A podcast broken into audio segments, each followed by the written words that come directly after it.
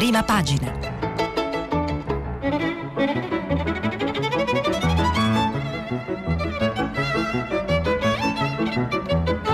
Questa settimana i giornali sono letti e commentati da Alessia Lautone, direttrice dell'agenzia di stampa multimediale La Press.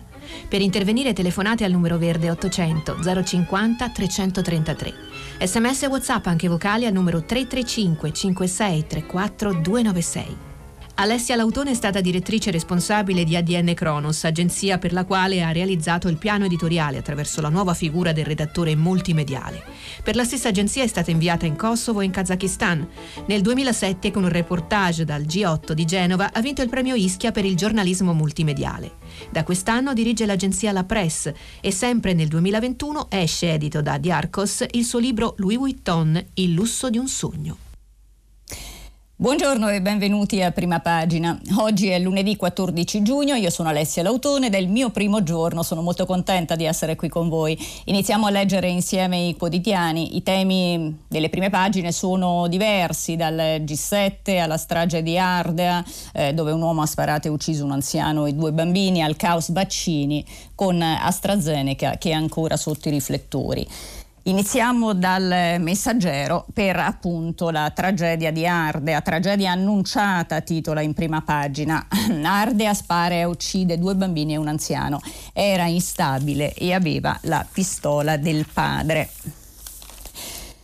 Quattro colpi, esplosi con una mira da cecchino infallibile, raggiungono Daniel alla gola e al cuore. In quell'istante si trova a percorrere quel tratto di strada in bicicletta Salvatore Ranieri, 74 anni, pensionato romano ed ex autista dell'ATAC, che aveva deciso di trascorrere come ogni anno l'estate nella seconda casa al mare.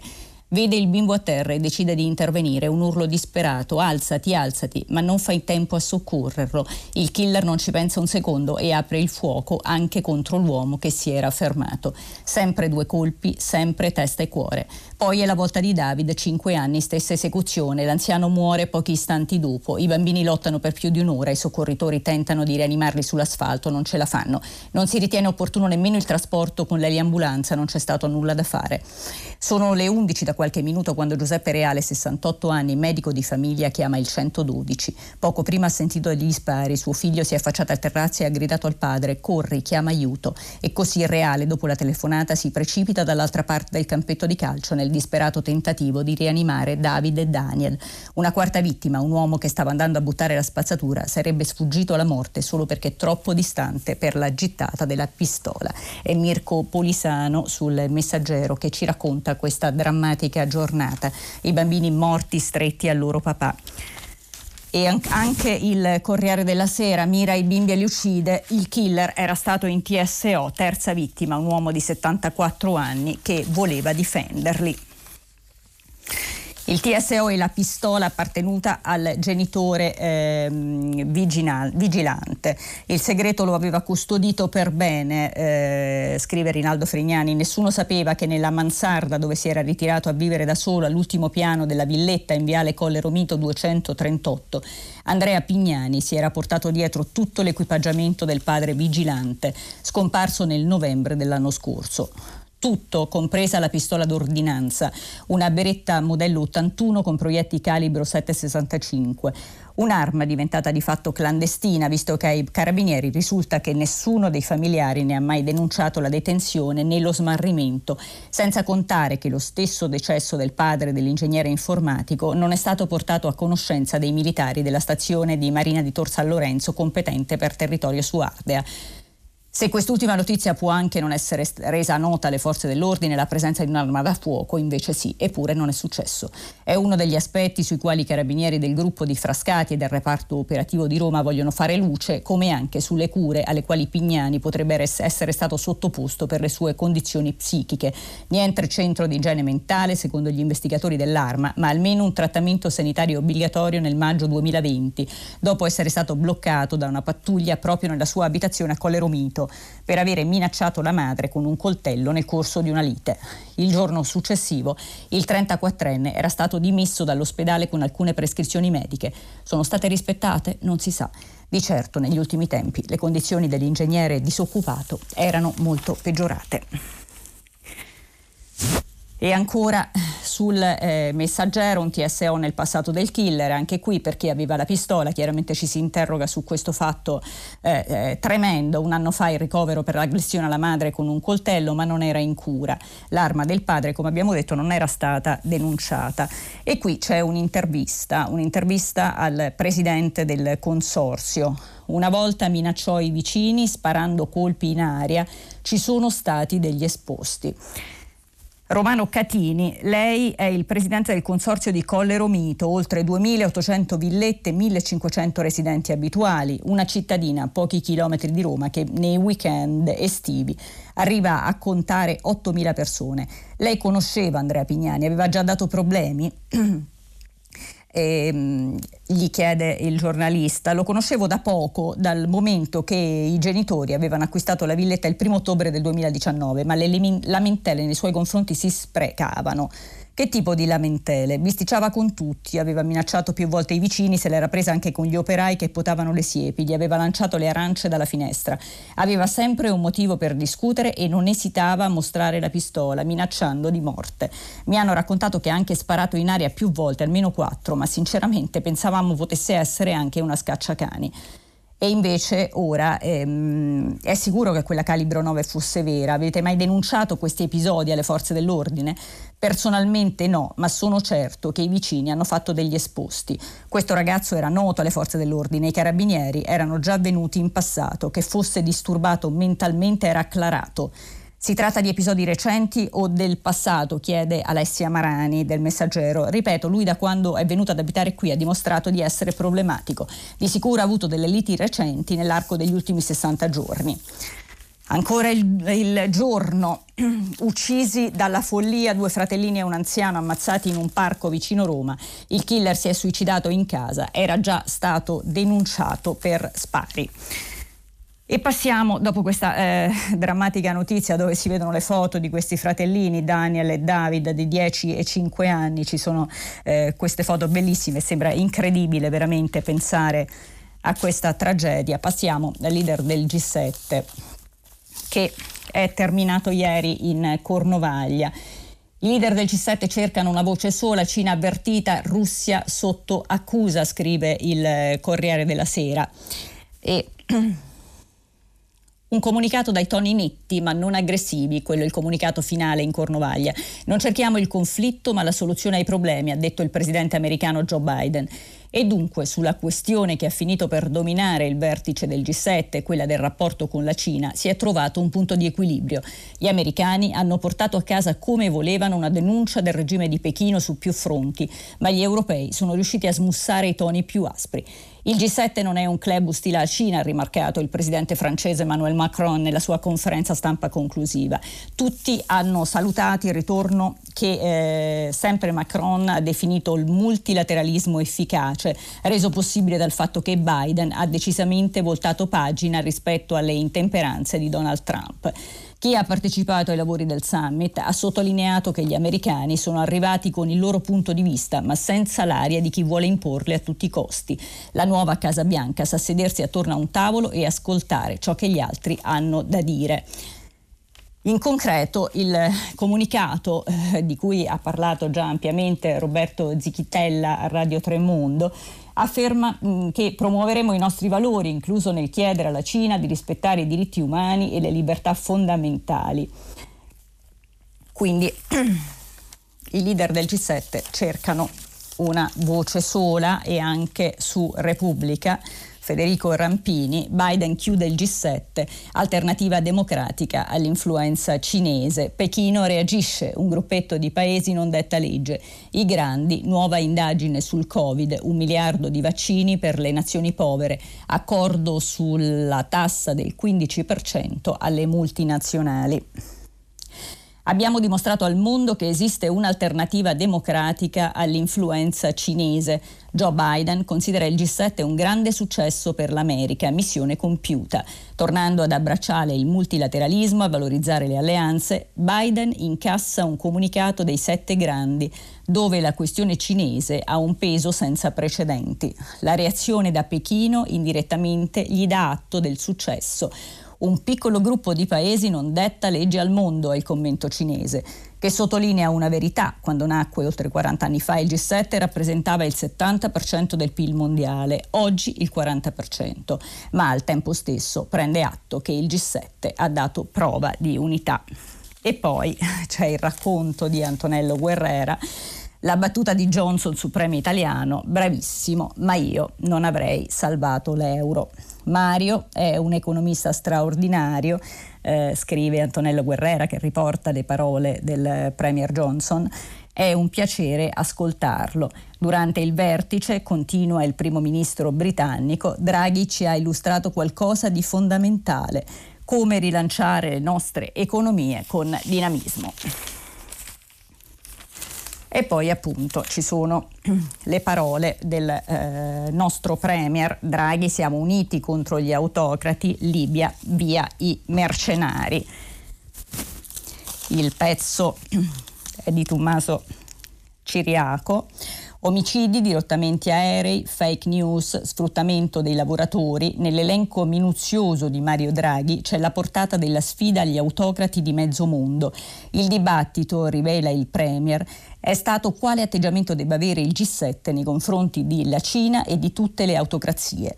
La lista dei temi di risentimento è lunghissima ed è condivisa dai grandi inquinano le informazioni, interferiscono nei processi elettorali, usano la disinformazione e i social media come tecnica aggressiva, fermano gli aerei in volo, rapiscono, uccidono, non rispettano i diritti umani, usano il lavoro forzato. Il segnale politico è lanciato in linea con la nuova fase aperta dal Presidente degli Stati Uniti durante la missione in Cornovaglia il capo del governo lasciando Capix Bay, russi, turchi e siriani ritirino i militari da Tripoli, intesa con gli USA. E poi passiamo al caos dei vaccini che chiaramente è su tutti i giornali in apertura. Libero, ministro al caos, Speranza ci manda il vaccino di traverso, l'ultima versione dell'esecutivo, sia il mix di farmaci, dati incoraggianti. Di certezze però non ce ne sono e De Luca ora si ribella. Fermate tutto. Passiamo alla Repubblica, il pasticcio senza fine sul vaccino eterologo, il no della campagna, da noi niente mix. L'AIFA ieri mattina ha dato il via libera formale all'utilizzo di Pfizer o Moderna come richiamo di AstraZeneca per gli under 60, chiedendo comunque al Ministero di fare a sua volta un altro atto. Ma la vicenda della sostituzione dei vaccini non è chiusa. Molte regioni, prime fra tutte la Lombardia, non hanno ancora iniziato a rispettare la nuova regola nei loro hub e c'è anche chi si oppone al mix. Si tratta del governatore della Campania, Vincenzo De Luca, che ieri ha fatto un doppio annuncio. Prima di tutto nella sua regione non verranno fatti più vaccini a vettore virale, AstraZeneca e Johnson Johnson come prime dosi, quindi nemmeno gli over 60. Inoltre non si procederà alla sostituzione di AstraZeneca con Pfizer e Moderna che per chi ha dai 59 anni in giù. Ieri il ministro della Salute Roberto Speranza ha chiamato De Luca per illustrargli la ragione delle decisioni delle prossime ore che potrebbero cambiare ancora la posizione della campagna. Le regioni si allineano alle nostre disposizioni, aveva detto qualche ora prima Speranza in un incontro con i media chiesto da Palazzo Chigi per mettere ordine alle notizie di questi giorni. Un altro dei fronti aperti riguarda la possibilità di fare comunque AstraZeneca come seconda dose a chi lo richiede. L'ha sollevato il Lazio e in effetti ieri l'AIFA non ha affrontato il problema. Ha infatti autorizzato la sostituzione, mentre già nei giorni scorsi aveva detto che si tratta di una possibilità. La circolare del Ministero della Salute sembra però non introdurre un obbligo, insomma ci sono ancora punti non chiari, anche se difficilmente una regione può rifiutare a chi ha già avuto un tipo di vaccino una seconda dose con lo stesso medicinale.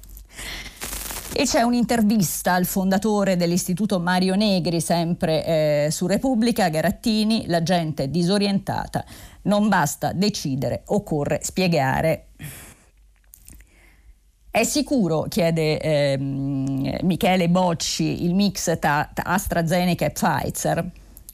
Uno studio inglese e uno spagnolo indicano che dopo AstraZeneca si può fare un vaccino a RNA messaggero, ottenendo un buon risultato dal punto di vista della risposta anticorpale. A livello di sicurezza non c'è problema. D'altra parte non ci sono ragioni teoriche per pensare che non si possano usare due vaccini diversi, risponde Garattini. Il CTS ha detto che comunque non è pericolosa neanche la seconda dose di AstraZeneca. È corretto? i dati non indicano che abbia provocato dei problemi. I cittadini possono essere obbligati a cambiare vaccino per la seconda dose? Mm, chiede Bocci. È difficile obbligare a fare un richiamo diverso. Io dico di essere pragmatici, lasciamo ai cittadini la scelta della dose proprio per aumentare la copertura vaccinale. Come è stato gestito il nuovo cambio di indirizzo su AstraZeneca, chiede il giornalista, e Garatini risponde, è stata fatta non poca confusione e infatti i cittadini hanno tanti dubbi giustificati di chi è la responsabilità. Il problema non le singole persone, è mancato un sistema di comunicazione efficiente da parte del Servizio Sanitario Nazionale. Il responsabile finale, il Ministero della Sanità, ha il compito di prendere decisioni e spiegarle bene, secondo eh, Garattini e sempre sui eh, vaccini. E sempre sul Covid, scusate, parliamo della paura della variante Delta. Chi arriva da Londra rischia la quarantena. Su Repubblica Draghi pronti a stretta se i contagi salgono, l'esperto sottostimata la circolazione in Italia. La variante Delta o indiana spaventa la Gran Bretagna, più contagiosa del 40-60% rispetto all'inglese, che a sua volta superava del 50% il ceppo della prima ondata, rappresenta il 91% dei casi in Inghilterra. A lei è legato l'aumento dei contagi, 7-8 mila al giorno, mai così alti da febbraio, che frena le riaperture in Inghilterra. E anche il nostro primo ministro Mario Draghi avverte, se dovessero schizzare sui contagi, anche noi dovremo reinserire la quarantena per chi proviene dall'Inghilterra. Il timore dell'indiana è che sia più trasmissibile anche fra bambini e adolescenti, ma per ora non ci sono prove né esistono evidenze che provochi sintomi più gravi. La sua letalità è all'1%, più o meno come gli altri ceppi. In Italia, spiega Massimo Ciccozzi, che insegna statistica medica ed epidemiologica al campus biomedico di Roma, il monitoraggio dà all'indiana l'1%, ma è un dato sottostimato. Per identificarla serve il sequenziamento del genoma del coronavirus, un'operazione complessa che da noi non viene svolta di frequente. Un paio di focolai sono stati individuati a Brindisi e Milano. Qui la persona contagiata in una palestra era vaccinata con due dosi.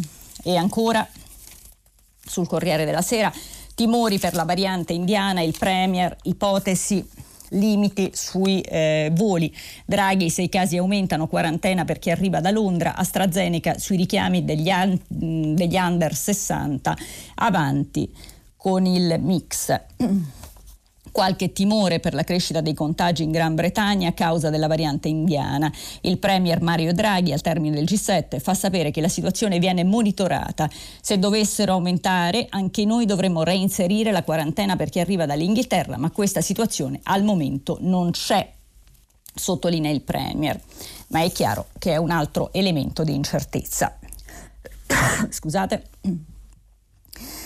E poi mm, il Corriere si sofferma su De Luca che va controcorrente, stop AstraZeneca ogni età, ma conferma i richiani. Il governatore, come abbiamo già detto, blocca anche Johnson e Johnson. Fulvio Bufi parla del caso eh, De Luca. L'ultima notizia gli è arrivata dalla sua Salerno, dove un uomo di 40 anni che circa 10 giorni fa ha ricevuto il vaccino monodose Johnson Johnson è ricoverato in ospedale in seguito a una trombosi. Vincenzo De Luca però aveva già deciso. La Campania, come è accaduto anche in passato, sceglie una strada autonoma rispetto alle indicazioni del governo e decide di non somministrare più per le prime dosi Vaxzevria, nome commerciale di AstraZeneca, nonché di eliminare Janssen, nome commerciale di Johnson Johnson, a prescindere dalla fascia di età ma nello stesso tempo rifiuta di cambiare vaccino tra prima e seconda somministrazione. La nota diffusa dal Presidente della Regione lo spiega chiaramente. Da oggi non somministreremo più dosi di vaccino a vettore virale a nessuna fascia d'età, è scritto al primo dei quattro punti che illustrano, illustrano le nuove linee operative in Campania. E poi Prosegue la vaccinazione di massa con Pfizer e Moderna, ma le dosi fornite settimanalmente sono 300.000 per il primo e 30-40.000 per il secondo. Chi ha fatto la prima dose di AstraZeneca sopra i 60 anni può completare il ciclo con una seconda dose di AstraZeneca. Quindi ancora De Luca si mette di traverso sulle indicazioni del eh, governo centrale. Invece su Italia Oggi c'è un, un articolo di eh, Tancredi Cerne in cui si parla dei vaccini in azienda per 7 milioni. È il numero dei soggetti esposti che può optare per la profilassi sui luoghi di lavoro. Unipol, Mediaset, Coop, Gucci crescono gli hub di impresa per dare una mano in questa corsa contro il tempo sono partiti dall'inizio di giugno gli hub vaccinali realizzati dall'azienda giù, su e giù per lo stivale, che consentiranno di accelerare il processo di somministrazione dei vaccini, allentando la pressione sul sistema sanitario nazionale. Frutto di un'intesa tra governo, regioni e associazioni di categoria, questa opportunità solidale è stata accolta con grande entusiasmo da parte delle imprese a tal punto che soltanto in Lombardia ben 1500 delle 1600 grandi aziende associate a Confindustria si è messa a disposizione per vaccinare i propri dipendenti direttamente nelle sedi aziendali. A fare da apripista è stata Unipel che il 7 giugno ha inaugurato a Milano il primo punto di vaccinazione aziendale d'Italia proprio all'interno della sua sede.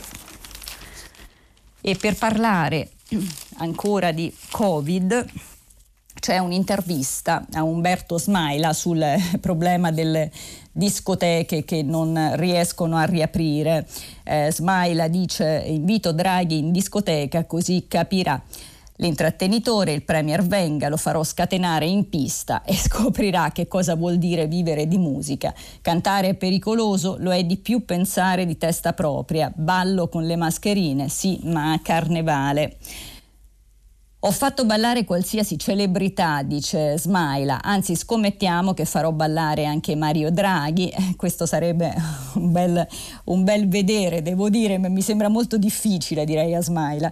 Lo invito in discoteca, dice l'intrattenitore, così capirà cosa significa vivere di musica. La musica è una medicina di cui gli italiani non possono fare a meno, chiede Federico Novella. La musica è una cura universale per il corpo e la mente e non dico che nei locali non bisogna proteggerli, ci mancherebbe, ma occorrono regole certe e ragionevoli. L'intervista sulla verità prosegue. Sui locali da ballo le direttive del CTS sono ancora in fase di elaborazione. Si entrerebbe con il Green Pass, ma non è chiaro se ballare sia vietato o no. Magari ci si potrà scatenare, ma con obbligo di mascherina. Ballare mascherati, dice Smaila, lo accetto solo a carnevale, un grande caos e ormai siamo a giugno, fuori tempo massimo. Chiudiamo così questa pagina su mh, mm, vaccini e Covid, sicuramente eh, ci torneremo ovviamente anche nei prossimi giorni.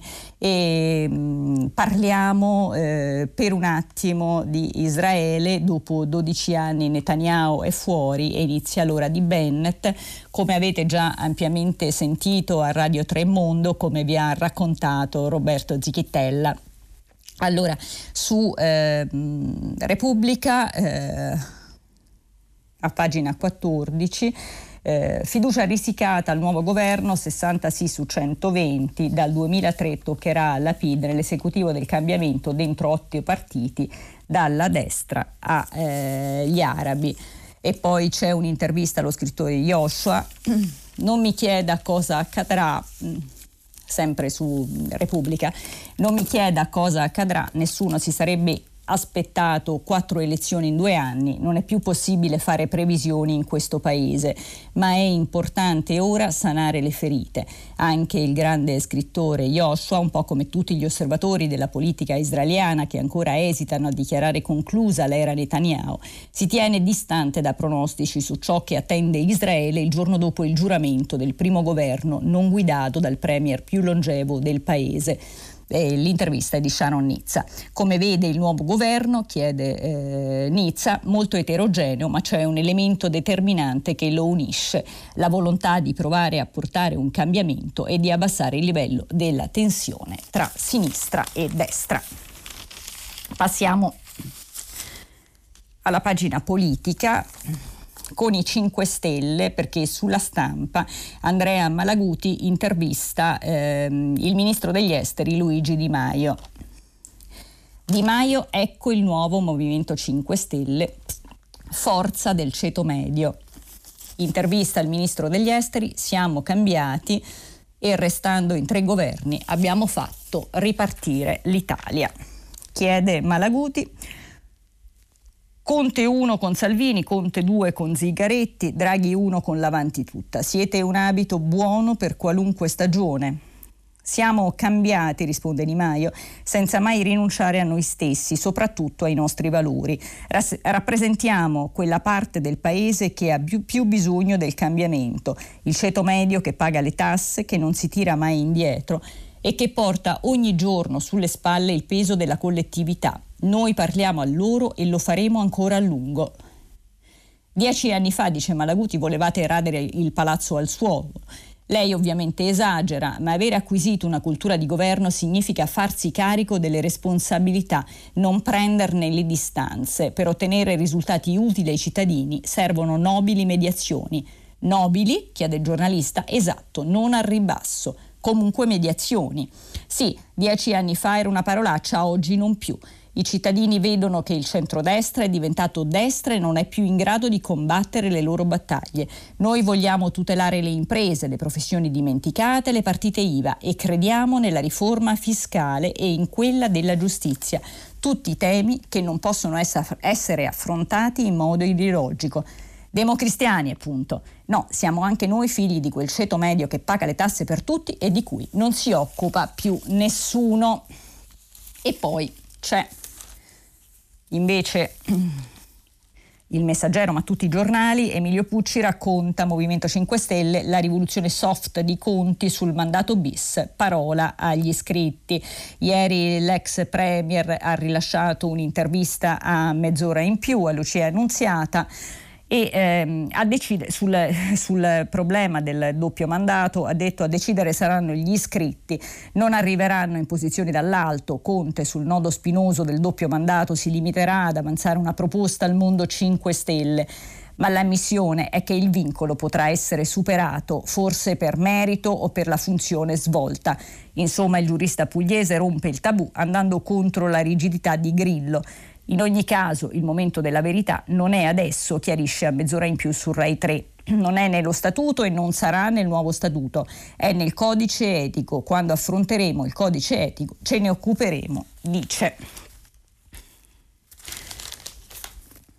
E ancora, scusate, invece il giornale ha una lettera anticipata anche ieri di Berlusconi, ecco come tagliare le tasse nessuna imposta per chi guadagna meno di 1000 euro al mese, solo tre aliquote per tutti gli altri e tetto fiscale in Costituzione. Poi la flat tax, dice Berlusconi, la nostra proposta si fonda su una no tax area per i primi eh, 12.000 euro di reddito e solo tre aliquote molto più basse, non oltre il 23%, per i successivi scaglioni di reddito che abbiano rivisto e razionalizzato. Senza entrare in tecnicismi, chi guadagna meno di 1000 euro al mese non pagherà alcuna tassa. I redditi medio-bassi sopra quella cifra avranno con la nostra riforma dai 100 ai 400 euro mensili di maggior reddito disponibile. A questo naturalmente si accompagna il nostro no assoluto a qualsiasi forma di patrimoniale o di tassa di successione, significherebbe tassare due volte un capitale già sottoposto a tassazione nel momento in cui è stato costituito. E questa è la replica di Berlusconi a Enrico Letta che ha chiesto una specie di tassa di successione per aiutare i giovani e che ha scatenato nei, eh, nelle settimane scorse molte, eh, molte, polemiche. La richiesta di un anno bianco fiscale con il blocco delle cartelle esattoriali fino al 31 dicembre 2021 e di misure per chiudere il contenzioso pregresso senza soffocare i cittadini e imprese in difficoltà, la cosiddetta pace fiscale. E questa è la lettera di... Eh, Silvio eh, Berlusconi al eh, giornale.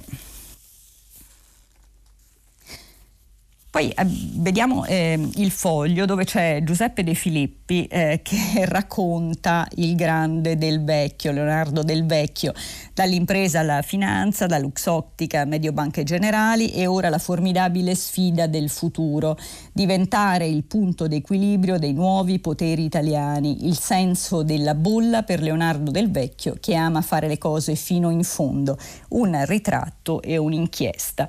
Il più grande creatore improprio proprio e partendo da zero di ricchezza industriale che l'Italia abbia avuto, lontano però da tutto e quasi tutti, si trova a dover interpretare la parte del eh, sistema, scrive De Filippi sul eh, foglio. Passiamo al fatto quotidiano che ha in prima pagina in apertura ehm, Graviano scrive alla Cartabia una lettera con avvertimento. Ergastole 41 bis, inviata appena nata il governo Draghi, urge chiarimenti. Scrive Giuseppe Pipitone. L'uomo che custodisce i segreti degli stragi ha scritto al Ministero della Giustizia, non a un ufficio qualsiasi che si occupa di detenuti. Giuseppe Graviano ha preso carta e penna per rivolgersi direttamente alla guarda sigilli Marta Cartabia. Lo ha fatto praticamente subito dopo la formazione del governo di Mario Draghi il nuovo esecutivo ha giurato il 13 febbraio, il boss di Brancaccio ha scritto la sua lettera nel carcere di Terni una decina di giorni dopo. Cosa Nostra non perde mai tempo. Impossibile conoscere il contenuto della missiva di, Gra- di Graviano, visto che l'ordinamento penitenziario non prevede il controllo della corrispondenza dei detenuti quando questi si rivolgono ad autorità come il capo dello Stato o il ministro della Giustizia. Quella lettera però potrebbe essere divulgata dalla stessa Cartabia in modo da chiarire anche tre interrogativi. La ministra era a conoscenza della missiva a lei indirizzata dall'uomo condannato per le stragi di Roma, Milano e Firenze del 1993. Ha mai risposto? Lo hanno fatto i suoi uffici senza farglielo sapere? Non sarebbe la prima volta che accade, eh, scrive Pipidone. Ehm, nel 2013 il boss di Brancaccio ha scritto a Beatrice Lorenzin, in quel momento ministra della salute in quota PDL dell'esecutivo di Enrico Letta. Tra le altre cose, il mafioso faceva riferimento alla provenienza dei capitali per formare il patrimonio della famiglia Berlusconi, auspicando il coraggio di qualche politico per abolire la pena dell'ergastolo.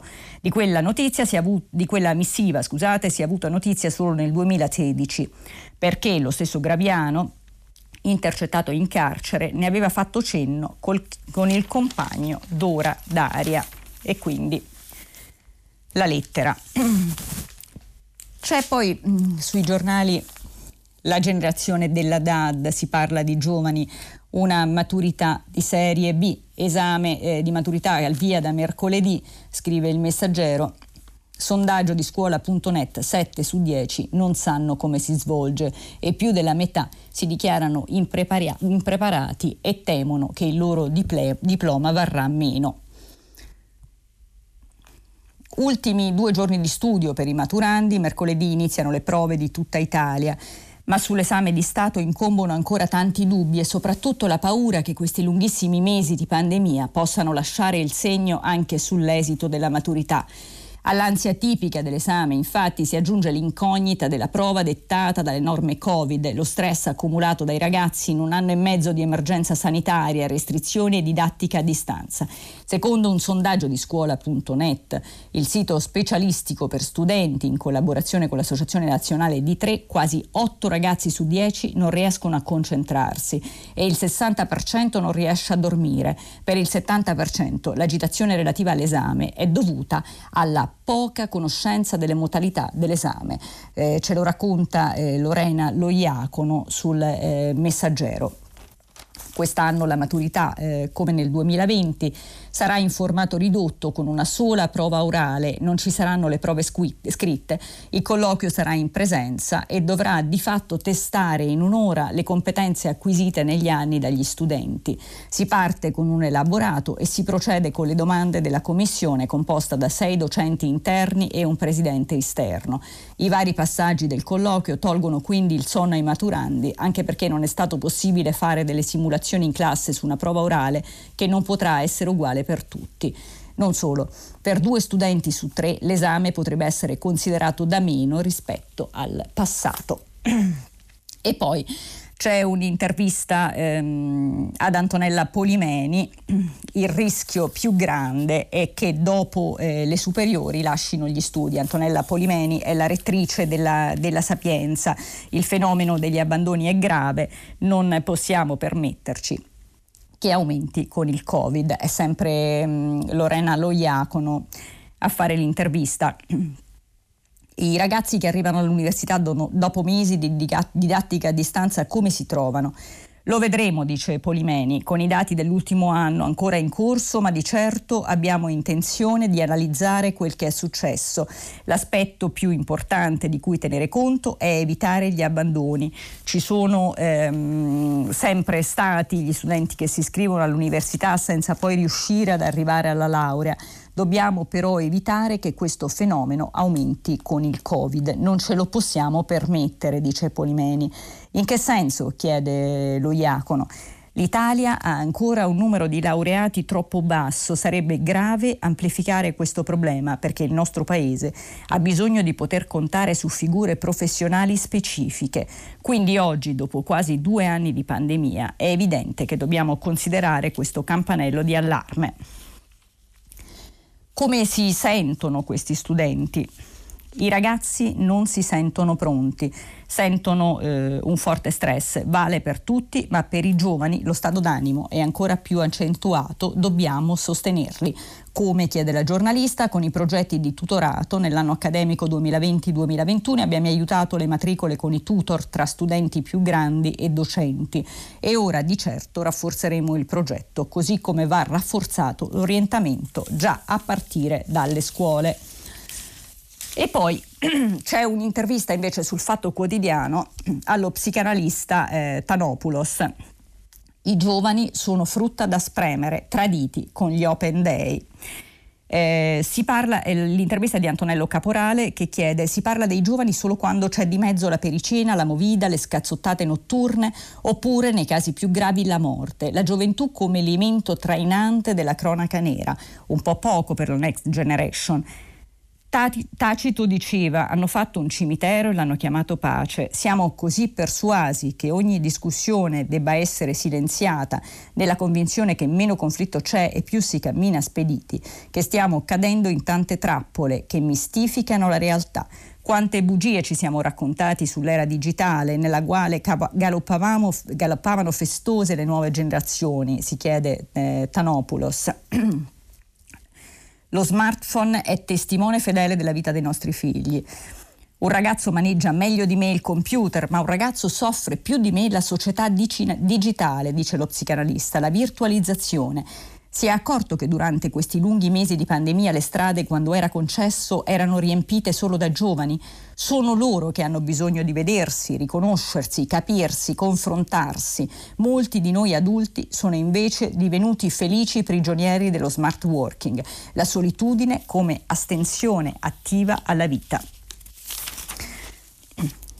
Il Sole 24 Ore, di cui oggi non abbiamo parlato, invece ha in prima pagina famiglie l'assegno unico al via da luglio. Ecco chi vince. La soluzione ponte per l'avvio nel 2021 premia i nuclei con ISEE fino a 15.000 euro e quelli con ehm, almeno tre figli. E poi la casa ai giovani senza tasse, i sette ostacoli. Parla di tutte le difficoltà che ci sono per arrivare a ad avere la prima casa per i giovani. Mm. Poi eh, il secolo XIX.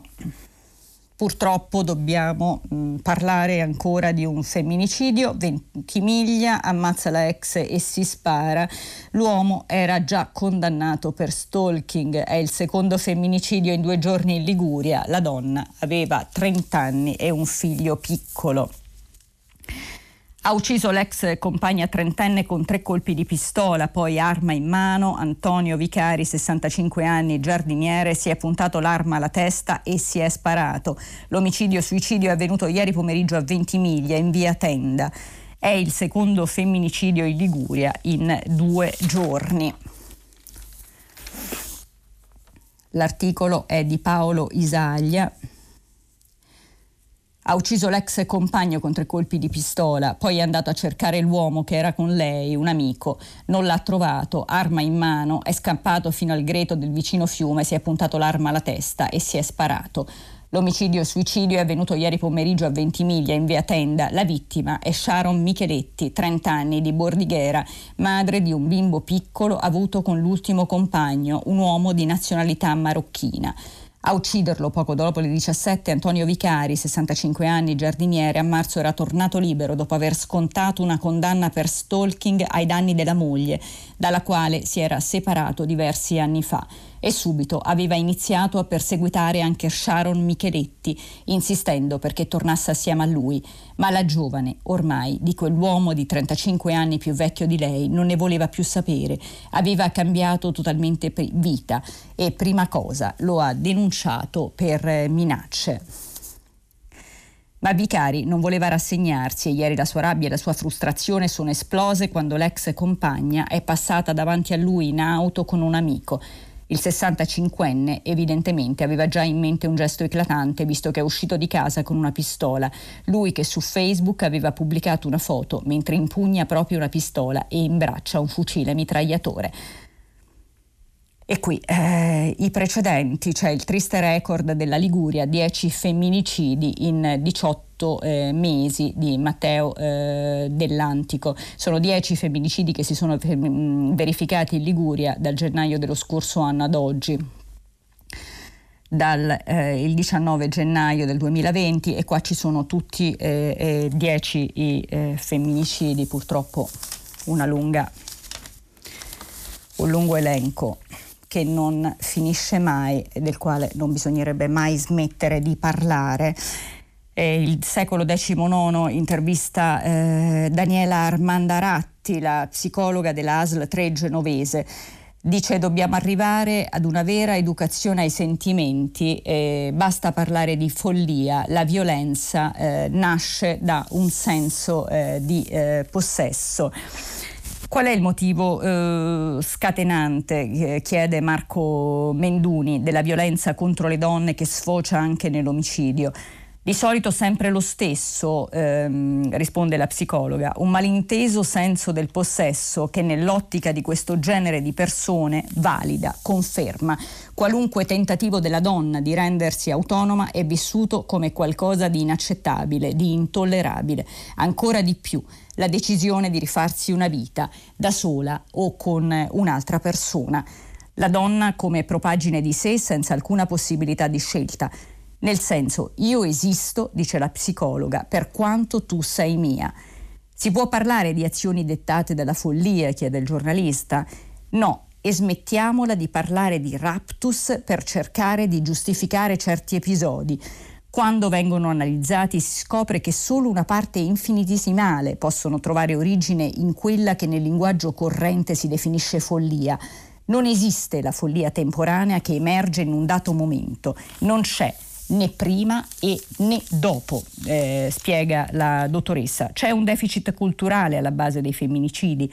C'è una prevalenza di motivazioni legate alla cultura, ma attenzione, non è sempre così. Anche in contesti culturalmente più elevati affiorano comportamenti che magari non sfociano nell'omicidio, ma che sono pesantissimi da sopportare per eh, le vittime. E quindi questa eh, era l'ultima notizia di cui eh, vi volevo eh, parlare, eh, notizie che eh, troverete sempre nelle mie, nelle mie, rassegne perché trovo eh, un punto fondamentale parlare di questi femminicidi e bisogna assolutamente andare avanti, non dimenticare queste donne e continuare per cercare di risolvere questo problema. È finita la nostra rassegna stampa, tra pochissimo il filo diretto con gli ascoltatori. Grazie. Alessia Lautone, direttrice dell'agenzia di stampa multimediale La Press, ha terminato la lettura dei giornali di oggi. Per intervenire chiamate il numero verde 800 050 333. Sms e WhatsApp anche vocali al numero 335 56 34 296. Si apre adesso il filo diretto di prima pagina per intervenire e porre domande ad Alessia Lautone, direttrice dell'agenzia di stampa multimediale La Press. Chiamate il numero verde 800 050 333. Sms e WhatsApp anche vocali al numero 335 56 34 296. La trasmissione si può ascoltare, riascoltare e scaricare in podcast sul sito di Radio 3 e sull'applicazione Rai Play Radio. Eccoci al filo diretto con gli ascoltatori, sentiamo la prima telefonata, pronto? Eh, pronto, buongiorno. buongiorno. Mi chiamo Mirko Giorgi, chiamo dalla Spezia. Eh, volevo parlare un attimino dei fatti di Ardea dal mio punto di vista, che non è quello di uno psichiatra o di un infermiere in strutture psichiatriche, ma di cancelliere in tribunale. Quindi io ho a che fare con i malati mentali da questo lato della barricata. Diciamo. E I fatti di Ardea dimostrano per l'ennesima volta, se qualcuno vuole vedere, la totale insufficienza e anzi pericolosità di tutto ciò che ha rappresentato la teoria cosiddetta basagliana nella psichiatria di questi ultimi 40 anni in Italia. Io posso citarle nel mio piccolo decine di casi di persone che sono potenziali omicidi, in particolare dei loro genitori, che in maniera ricorrente eh, compiono atti nei loro confronti e, e, poi la povera giustizia cosa può fare? Irrogargli qualche misura per brevi periodi, poi ci sarà una sentenza di non doversi procedere per incapacità di intendere e volere e poi eh, nuovo giro, altra corsa e andiamo avanti così. Io, sono delle persone, dei genitori che da decenni vivono prigionieri dei loro figli. Ora dico, non penso che questo signore di Ardea sia venuto fuori all'improvviso. Certamente avrà avuto prima dei segni precisi di squilibrio. Il problema è che in Italia il matto cosiddetto è lasciato libero di autodeterminarsi. Questa è la follia veramente che va superata al più presto. Io un consiglio a Radio 3 mi permetto di darlo. Sono state date ore e ore e ore di trasmissione su Basaglia. Allora, cominciamo a fare qualche trasmissione su Mario Tovino. Mario Tovino ha tutti gli strumenti molto meglio di me, ha 40 anni dalla ha 30 anni ormai dalla sua morte, di rispondere molto meglio di quanto non potrei dire io a quello che è lo stato della psichiatria in Italia. E ora sarebbe il caso di intervenire perché, ripeto, eh, per dire, le strutture manicomiali nessun paese d'Europa le ha abbandonate, l'unico paese che le ha abbandonate è l'Italia e sarà il caso di tornare un po' indietro. Grazie. Grazie a lei. Eh, io capisco che quando ci sono eventi come quello di Ardea eh, si torna sempre a parlare della eh, legge Basaglia, eh, la legge del 78 di Franco Basaglia, lo psichiatra e il eh, promotore della riforma psichiatrica in Italia, ehm, la legge che ha chiuso i manicomi per sostituirli con eh, strutture domiciliari dove mettere eh, i malati psichiatrici. Chiaro che tanto di tutto questo non ha funzionato in Italia, eh, non ha funzionato perché ehm, si sono chiusi i manicomi ma forse non si è dato una risposta adeguata a, a, a quello che doveva accadere dopo. Eh, detto questo io mh, vorrei dire all'ascoltatore di prima che era molto mh, deciso e, e, comprendo assolutamente eh, quello che lui ha detto e lo stato d'animo, lo comprendo perché penso che tutti noi lo viviamo. Eh, detto questo, penso che eh, la nostra riforma psichiatrica nell'intenzione di Franco Basaglia forse fosse una riforma illuminata. Ehm, certo, mh, come spesso accade nel nostro paese, eh, forse non siamo stati ehm, in grado eh, di, di, di, fare tutto quello che avremmo eh, dovuto fare dopo. Comunque il dibattito in questi giorni sarà sicuramente aperto e ne parleremo ancora certamente. Chiaro che io non posso darle una risposta così eh, chiara e concreta a quello che lei, che lei chiede. Eh, so che la riforma di Franco Basaglia è una riforma illuminata dell'Italia, so anche che bisognava fare qualcosa di più. Eh, vorrei leggere mh, alcuni messaggi che mi arrivano per sms Eh, buongiorno, mio figlio guarito da Covid, eh, da marzo scorso chiamato per vaccino senza previo esame anticorpale degli anticorpi ma non dovevamo tenere i vaccini per i fragili, dice Carla Cavara. Ehm, e poi ancora sulla variante eh, Delta dire che si introdurrà la quarantena dall'Inghilterra se aumentassero i contagi è come dire che si chiuderà la stalla dopo che i buoi saranno scappati. La quarantena va introdotta subito prima che quella variante dilaghi anche da noi, dice Paolo da Padova. Eh, e certo eh, ne abbiamo parlato tantissimo della, della quarantena e dell'introduzione e dei ritardi che ci sono stati all'inizio, speriamo che adesso non sia così, anche perché eh, la differenza è che eh, ci sono i vaccini e speriamo eh, che anche se eh, sappiamo che forse non rispondono bene alla variante indiana, però speriamo veramente che la situazione sia diversa dal, dallo scorso anno. E, ehm, e poi ancora eh, Carla da Torino che ci dice buongiorno ma almeno ci rendiamo conto di quanti dubbi, paure sono riusciti a scatare nelle persone, anche le più convinte e favorevoli alla vaccinazione. Inoltre non di secondaria importanza quante discussioni nelle stesse famiglie. Siamo stressati, si parla delle nostre vite, troppi balletti. E Carla, eh, io sono d'accordo con lei perché in effetti la comunicazione è stata ehm, sbagliata dall'inizio.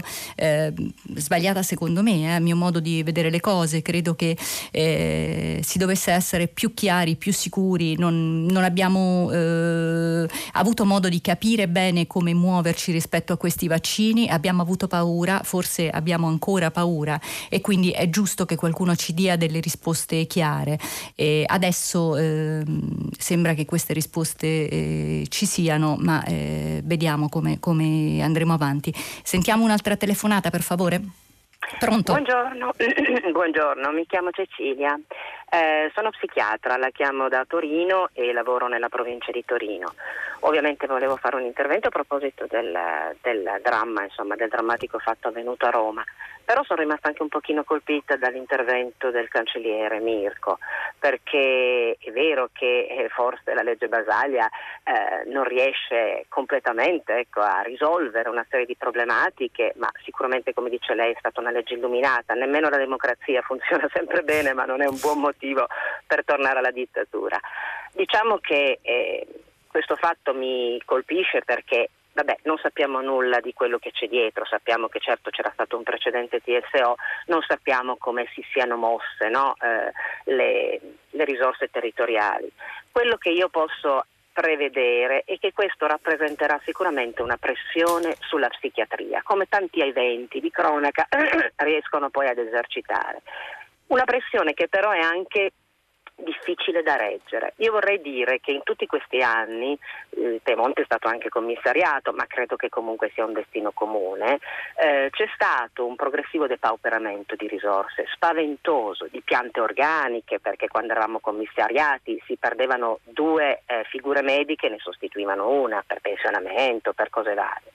In questo periodo poi con il Covid anche il contingente infermieristico è stato gravemente eh, decimato perché è chiaro che bisogna trovare infermieri per fare le vaccinazioni, è chiaro che questo ha impegnato tantissimo il territorio in una battaglia formidabile e anche efficiente, però da qualche parte arrivano eh, gli infermieri.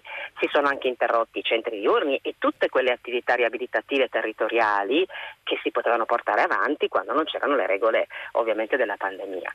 Dopodiché non so se questo evento sia capitato solo per quello. Quello che so è che non abbiamo più un sufficiente organico, non abbiamo più sufficienti risorse. Le risorse per gli investimenti residenziali, che sono i manicomi di oggi, ricordiamocelo bene, non sono manicomi perché non sono strutture chiuse, non sono strutture dove tu giri la chiave e butti via il paziente per sempre ed è questa la grande rivoluzione basagliana però sono strutture riabilitative in cui vengono inseriti pazienti che hanno delle difficoltà e qualche volta vengono anche inseriti per eh, ragioni naturalmente più alte e ordini dei giudici tutelari o comunque insomma la giustizia ci viene anche dietro su questo. Ci sono anche delle strutture appositamente dedicate alla psichiatria forense. Il problema è che quello che manca sono le risorse che vengono via via sempre più rosicchiate. Non abbiamo personale medico, non ci sono proprio i medici in Italia grazie a una brillante politica universitaria, i medici che ci sono non trovano appetibile il territorio perché naturalmente siamo anche molto tartassati e saremo solo subissati di una quantità pletorica di segnalazioni. Guardi, noi, eh, eh, lei è stata veramente importante eh, in, in, questo momento perché ci ha dato una testimonianza, tra l'altro diretta. E, um, io vorrei che tutti quanti andassero a vedere, ci sono dei musei mh, che sono stati allestiti nei vecchi manicomi, no? ce n'è uno a Santa Maria della, della Pietà a Roma, per esempio. Ehm, dove si vedono tutti gli strumenti che venivano usati nei manicomi, dove si vedono le camicie di forza, dove si vedono i letti. È interessante andare a vedere eh, che cos'erano i manicomi in Italia. Questo è, mm, vi, vi, invito ad andarci eh, per vedere, per capire, per, per, mm, per farvi un'opinione. Eh, detto questo, è, veni- è, verissimo quello che diceva la psichiatra, è verissimo che mancano i fondi, è, è, è vero tutto quello che è stato detto ed è vero che bisogna trovare delle soluzioni importanti e forti a casi come quelli avvenuti ieri ad Ardea. Ehm, allora eh, leggo un altro, eh, un altro, messaggio, invito il cancelliere a documentarsi seriamente sulla figura del dottor Basaglia, delle condizioni in cui versavano i manicomi, dello stato di disumanità in cui vivevano centinaia di persone e la mancanza di applicazione della legge nella sua totalità, dei servizi che dovevano essere creati e costantemente finanziati ad aver fallito. Quindi lo Stato non ha la visione umana del medico e, e, quindi lo Stato e non la visione umana del medico, dice eh, Emanuela. Eh, concordo con l'ascoltatore, suggerisco anche Paolo Milone, l'arte di legare le persone, non si tratta di ridiscutere la straordinaria innovazione di Basaglia, ma di non idolatrarla, dice Vittorio da Torino. No, non è, non è, così assolutamente, ci sono state tante cose nella visione di Basaglia che poi eh, evidentemente eh, alla luce dei fatti non hanno funzionato eh, perché appunto poi dopo ci si scontra con la realtà, ci si scontra con i soldi che non ci sono, con le strutture che non funzionano e quindi non, nessuna idolatria. Possiamo sentire un'altra telefonata? Pronto? Sì, buongiorno, sono buongiorno. Carlo da Bergamo. Eh, senta, eh, la ringrazio per la lettura dell'articolo sul femminicidio e mi ha colpito particolarmente una, una serie di circostanze.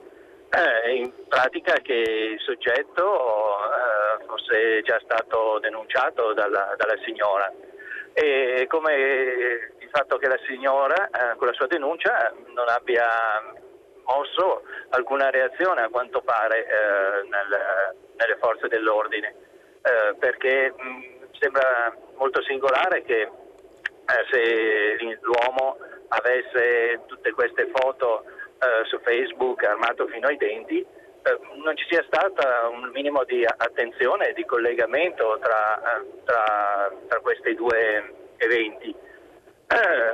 Eh, io ricordo bene che ai tempi del terrorismo islamico, che poi vabbè, eh, adesso col Covid è scomparso sia dai radar che dagli organi dell'informazione, bastava pochissimo per essere attenzionati e perché ad esempio la polizia postale eh, si mettesse in relazione con, eh, con la polizia normale, eh, convenzionale, chiamiamola così. Eh, sembra che, che, le nostre, che, le nostre, donne non, non meritino un'analoga attenzione, che, oppure che siano considerate a, a priori delle millantatrici prive di, di, credito. Bisogna aspettare l'evento eh, disastroso e, e, e irrimediabile eh, per poi piangerci sopra e vabbè, andare avanti con il rosario delle fotografie da mettere su, sul giornale, ma alla fine l'impressione è che non, non ne importi poi granché. Sì, eh, ha, ha, ragione purtroppo, eh, è triste dirlo, eh, sono troppi i casi di violenza di genere eh, che si registrano in Italia, eh, si sono presi dei provvedimenti, si sono inasprite eh, le pene contro i femminicidi, però evidentemente tutto questo non basta, bisogna finanziare i centri antiviolenza, bisogna comunque muoversi perché questo non accada, bisogna dare credito e bisogna aiutare le donne che molto spesso denunciano ma poi eh, restano a casa anche se per poco, no? tornano dal, dai propri, eh, dai, da, dalle persone che, eh, che le hanno appunto che, de, delle quali sono vittime e quindi la situazione ancora è ben lontana dall'essere risolta. Bisogna parlarne e bisogna che si faccia qualcosa perché non è accettabile tutto questo, veramente non è accettabile. Vediamo di riuscire a leggere alcuni alcuni eh, messaggi, non ne ho o almeno non riesco ad aggiornare il computer. Come sapete questa è la mia prima rassegna stampa per cui vi chiedo eh, di essere pazienti con me se, se c'è qualcosa che non funziona. E, mh, mm, vorrei però sentire almeno un'altra telefonata se è possibile. Pronto? Eh, buongiorno, sono Alessandro, chiamo da Varese, sono un medico di famiglia. Io chiamo in merito alla confusione dei vaccini AstraZeneca.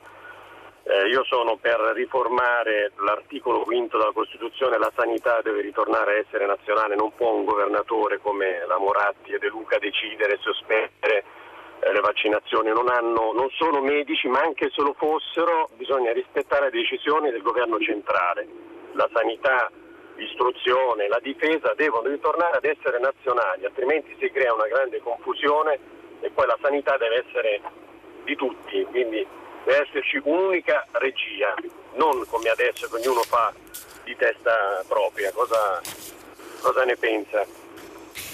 Penso che, ehm, che in alcuni eh, casi lei abbia ragione, nel senso che questa pandemia ha dimostrato certamente che andare ognuno per, eh, con le proprie gambe, con la propria testa, ha creato dei grandissimi problemi. Quindi se ci fosse stato ehm, una, una, linea dritta a, a, livello centrale, probabilmente le cose sarebbero andate meglio, anche se ehm, non è giusto non eh, dire che anche a livello centrale i problemi sono stati tanti e, ehm, e diversi, eh, nel senso che appunto sul, sulla storia dei vaccini, sul AstraZeneca sì, AstraZeneca no, e, ehm, prima ai giovani, poi ai meno giovani, poi eh, insomma mm, non alle donne, poi insomma ci, ci sono state diverse, eh, diversi motivi di, di confusione, diciamo, ehm, le raccomandazioni che ci sono state. Lei è un medico e quindi ha ragione ma sa anche probabilmente di cosa parla.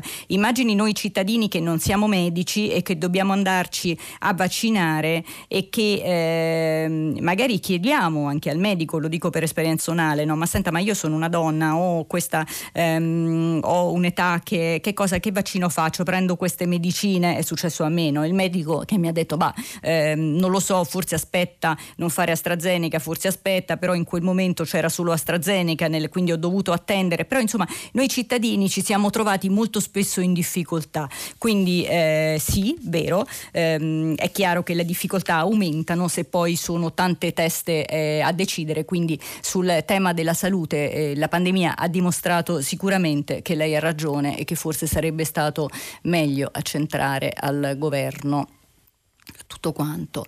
Allora, um, tornano i, i messaggi. Eh, Giuliano da Lucca, buongiorno e benvenuta. Grazie Giuliano.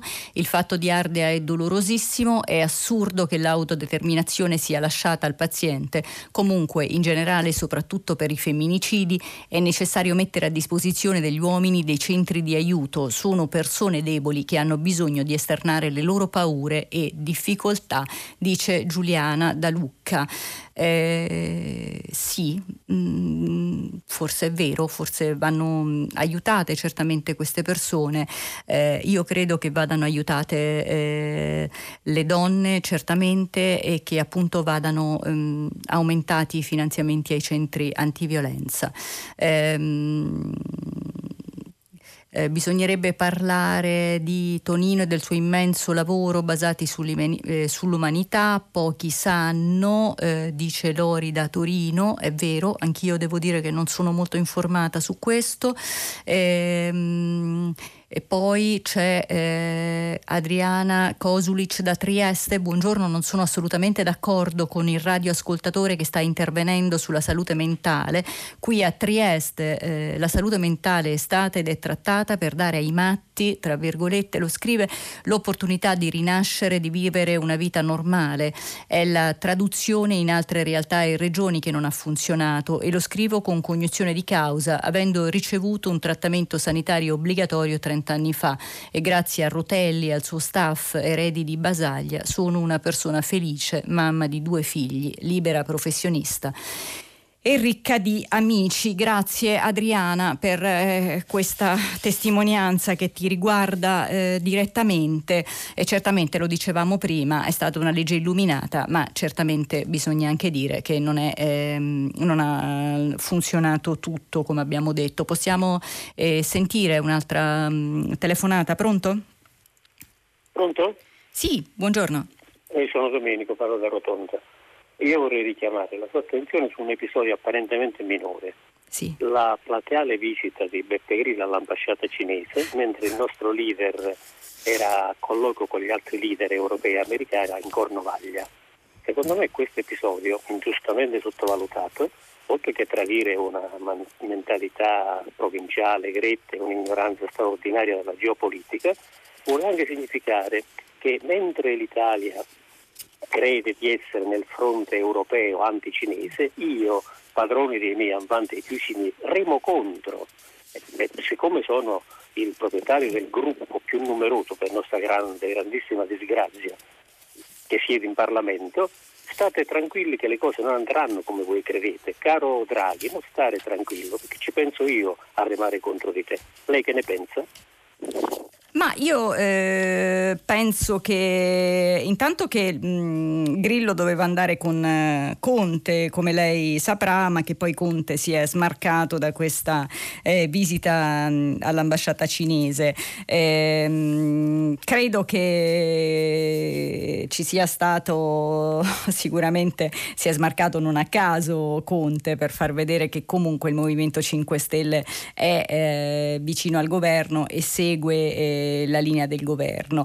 Eh, Grillo forse eh, in questo momento è un, um, è un po' fuori dal, dal, movimento, insomma ha problemi... Mh, suoi problemi personali, problemi eh, per tutto quello che è successo in tutti questi anni all'interno del movimento e fuori, ha le sue idee e non smette mai di, eh, di farcele sapere, però credo che il Movimento 5 Stelle forse sta andando da un'altra parte perché eh, ha capito eh, che non può seguirlo in pieno, questo mi sembra che sia stato, che sia stato chiaro comunque la ringrazio moltissimo per questo, per questo, fatto che poi non è passato inosservato, eh, perché insomma i giornali ne hanno parlato e noi giornalisti l'abbiamo scritto in tutti i modi, quindi insomma l'abbiamo detto su, non è, non è stato un argomento che proprio è passato inosservato. Vediamo se ehm, ci sono altri messaggi, mi sembra che la cosa che più colpisce oggi ovviamente è la, la situazione di Ardea e che apre appunto tutta una, mh, mm, eh, tutto un dibattito dibattito sulla legge Basaglia del 78, sulla riforma della psichiatria e quindi c'è questo messaggio ehm, la psichiatra appena intervenuta mh, ha detto eh, l'essenziale, la psichiatria pubblica è stata umiliata e depauperata, solo risorse importanti potranno cambiare la situazione e ce lo scrive la dottoressa Roberta Guarnieri, psichiatra psicanalista. Eh, poi c'è un altro messaggio, ehm, non è firmato purtroppo, buongiorno da sorella di malato, dico che la legge Basaglia va applicata e valita- valutata sul singolo singolo caso, sul singolo paziente. Queste tragedie succedono perché si applica sempre e comunque. Eh, possiamo sentire un'altra mh, mm, telefonata? Pronto? Sì, pronto, buongiorno dottoressa Lautone. Buongiorno. Sono Ugo, sono Ugo da Bologna.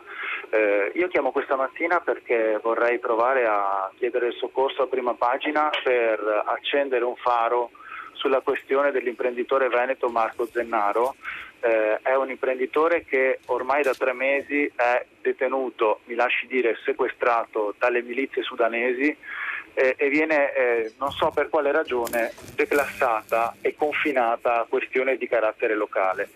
Io vorrei che su questa questione, diversamente, che reputa una questione di gigantesca violazione di diritti umani, si accendesse un faro, si sviluppasse una campagna di opinione poderosa e devo dire la verità, non capisco come mai rispetto a un caso come quello di Patrick Zacchi, che io ho seguito, mi trovo assolutamente solidale nei confronti di Patrick Zacchi, eh, si è sviluppato nel nostro paese e grazie a Dio si è sviluppato e io insisto per la liberazione di Zacchi, si è sviluppato un grande movimento di opinione, ma per Marco Zennaro, che vi assicuro se si studia la situazione è una situazione di gravissima violazione di diritti umani, eh, non se ne parla se non a livello locale, perché devo dire la verità, in Veneto eh, il TGR dedica la notizia, la prima, insomma, parla di questo caso tutti i giorni, sui quotidiani locali veneti si parla sempre di questa questione, ma a livello nazionale passa completamente inascoltata. Non capisco perché.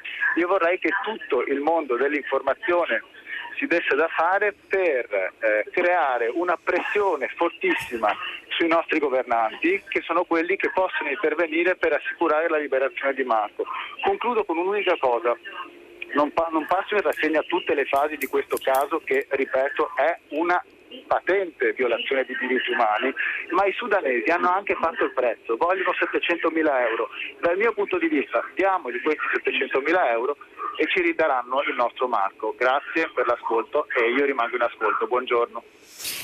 Grazie a lei. Eh, Marco Zennaro mh, mm, è titolare di una ditta che produce trasformatori elettrici, è in Sudan, eh, c'è stata una sorta di beffa dopo quasi due mesi di prigionia, è stato liberato per ordine del procuratore generale, ma quando stava lasciando mh, mm, il, la cella eh, i miliziani lo hanno fatto mh, mm, tornare nella, nella struttura e quindi la decisione del magistrato è stata Ehm, annullata, Zennaro ha lanciato dei disperati appelli, quindi ha ragione il nostro, eh, il nostro mh, ascoltatore. Eh, l'ambasciatore italiano in Sudan si sta eh, occupando della vicenda, però eh, forse ce ne dobbiamo occupare con, con più forza.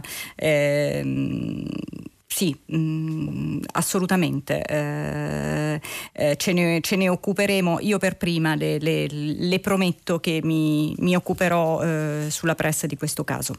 Eh, possiamo andare avanti? C'è un'altra telefonata. Pronto? Pronto, buongiorno. Sono Vittorio, parlo dalla provincia di, di Savona.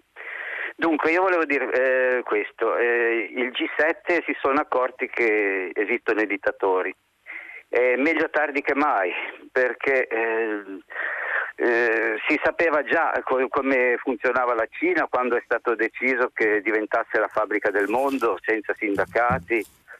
Cioè, dec- oppure son, agli anni passati il Fondo Monetario Internazionale ha sempre dato soldi ai dittatori in Sud America che anche loro per diritti umani, eh, e poi quando abbiamo dato i soldi come UE a Erdogan per fermare i, i migranti, oppure tutta la decolonizzazione in Africa, questi eh, governi fantocci africani, eccetera, eccetera. Io non lo so, secondo lei eh, perché? Io perché ce ne sono tanti, è questione di comunque che finché i diritti umani facevano comodo a un certo, un certo mercato e a una certa civiltà eh, nostra, allora ci stavano bene.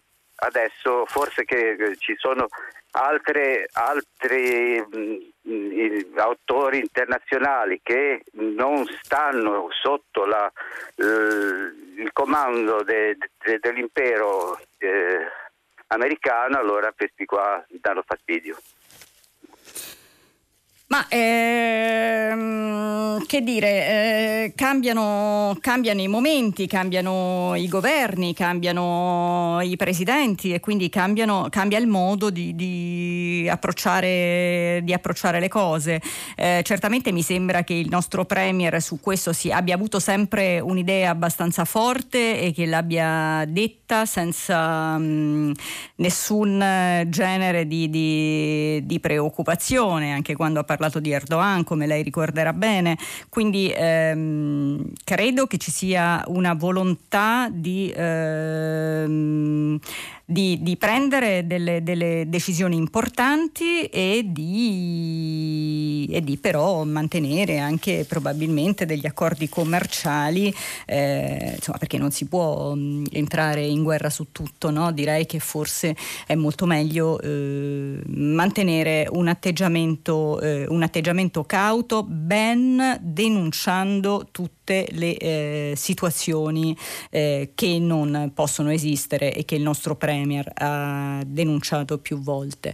Ehm, vediamo se ci sono degli sms, eh, intanto però possiamo andare anche ad un'altra telefonata così ne prendiamo più di, di quelle che, eh, che dovrei prendere, mi fa piacere veramente parlare con voi, pronto?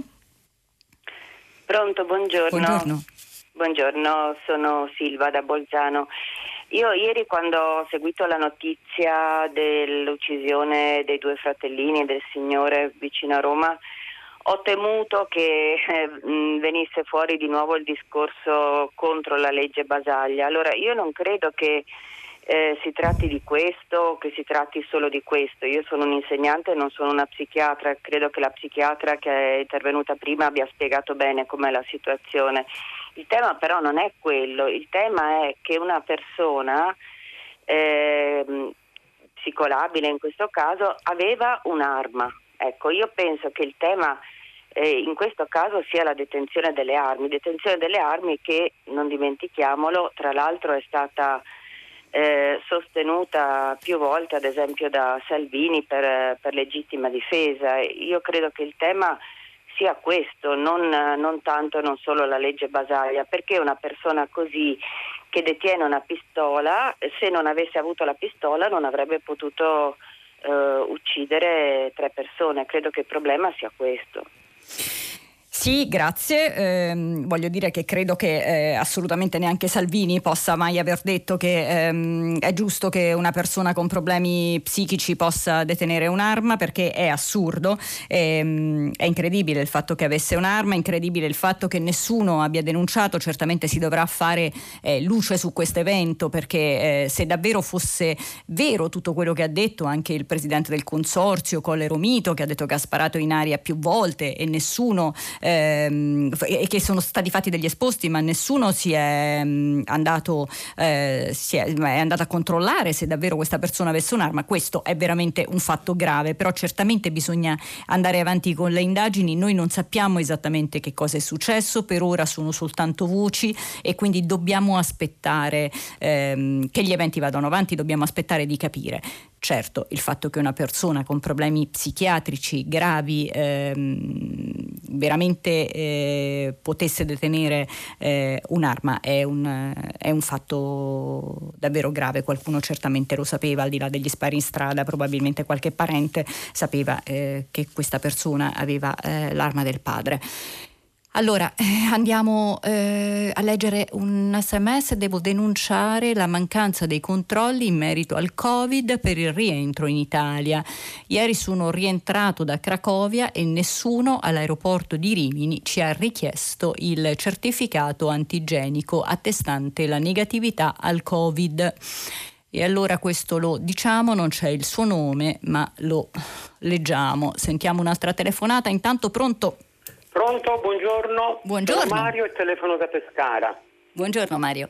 Innanzitutto complimenti come porta la trasmissione. La ringrazio ieri, molto. Ieri abbiamo parlato della, dei ragazzi lavoratori, io direi più che altro ragazzi schiavi, e oggi fra poco ci sarà un discorso delle persone che andranno a raccogliere i pomodori, ma quello di cui vorrei parlare è quello che succede alle donne, donne che vengono in Italia sfruttate e se non sia il momento di mettere mano proprio alla, a una riforma, anche a una legge che possa legalizzare la prostituzione e non lasciare tutto questo fenomeno in mano a bande criminali. È lo Stato che sta a guardare. Donne che vengono dall'est, donne che vengono dall'Africa, tenute schiave, schiave e credo che lo Stato dovrebbe veramente guardare e non lasciare semplicemente un discorso di decoro delle città, ma guardare la dignità della donna sfruttata in tutte le maniere, sfruttata in tutte le maniere. eh, per me è una cosa inconcepibile per uno Stato democratico. Sì, ehm, lo sfruttamento delle donne è inconcepibile in uno Stato democratico e questo sono d'accordo con lei. Eh, non sono tanto d'accordo sulla mh, legalizzazione della prostituzione, eh, questo perché eh, da donna non credo che ci sia una donna che ehm, lo faccia così a cuor leggero, senza, ma, questa è una mia personale opinione, penso che eh, lo sfruttamento magari sarebbe mh, ben più ampio rispetto ad oggi. Eh, certamente non posso, non posso, avere certezze in questo. Comunque credo anch'io, come lei, che un eh, paese civile non può accettare lo sfruttamento né del lavoro minorile di cui lei ha parlato all'inizio, né eh, lo sfruttamento delle donne che da qualsiasi parte del mondo arrivino. Andiamo avanti, sentiamo un'altra telefonata. Pronto? Buongiorno. Buongiorno, mi chiamo Mario e chiamo da Roma. Buongiorno. Buongiorno, lei è romano Io vorrei come fare me. un commento sul G7. Sì. Eh, sulla, diciamo, mm, sì, qualche giornale ha accennato, però di fatto è uscita fuori una realtà che Draghi, nonostante la sua autorevolezza, non abbia eh, saputo ribadire quello che è il ruolo dell'Europa. Si è limitato ad a, riaffermare la fedeltà atlantica, ha ribadito i patti, le alleanze, tutto ciò che praticamente era come prima. Cambiano i presidenti americani, eh, però il risultato è sempre lo stesso. L'America sono vent'anni che fa guerre sbagliate, che produce destabilizzazioni nel mondo e noi europei non riusciamo ad avere il coraggio di dire che forse questa politica, questa geopolitica di governo totale del mondo non è una cosa che va bene. Eh, l'avversario è la Cina, e la Cina si oppone agli Stati Uniti e l'Europa che fa? Sta lì a guardare e ribadisce ancora una volta che noi siamo il nano politico di sempre e l'America decide sopra, sotto e tutto il resto. Poi ci vengono a dire che i diritti umani sono una cosa da affermare contro la Cina tutte le volte che politicamente questa cosa fa comodo a qualcuno e non va bene. Guardi, ehm, abbiamo pochissimo tempo perché stiamo finendo. Eh, io credo che mh, al G7 eh, abbiano cercato, e tutti i giornali lo evidenziano, di parlare con eh, una voce sola. Non, no, non, sono tanto d'accordo con lei. Mi sembra che invece le cose siano cambiate. Ehm, insomma, eh, Draghi ha, ha, chiesto parecchie cose, non ultima quella di agire sul clima. È stato mh, un leader eh, che ha avuto eh, un'importanza in questo in questo G7 eh, e credo che, sia, ehm, che questa sia eh, la novità. Eh, il nostro Premier è, è, molto stimato anche in Europa e secondo me può invece eh, fare la differenza. Io comunque devo concludere, mi dispiace molto perché avrei voluto ascoltarvi ancora eh, per ore, ma domani sono ancora qui. dopo il giornale radio Silvia Bencivelli conduce pagina 3 a seguire le novità musicali di primo movimento e alle 10 come sempre tutta la città ne parla, approfondirà un tema posto da voi ascoltatori. Potete riascoltarci sul sito di Radio 3. Grazie a tutti e buongiorno, buona giornata.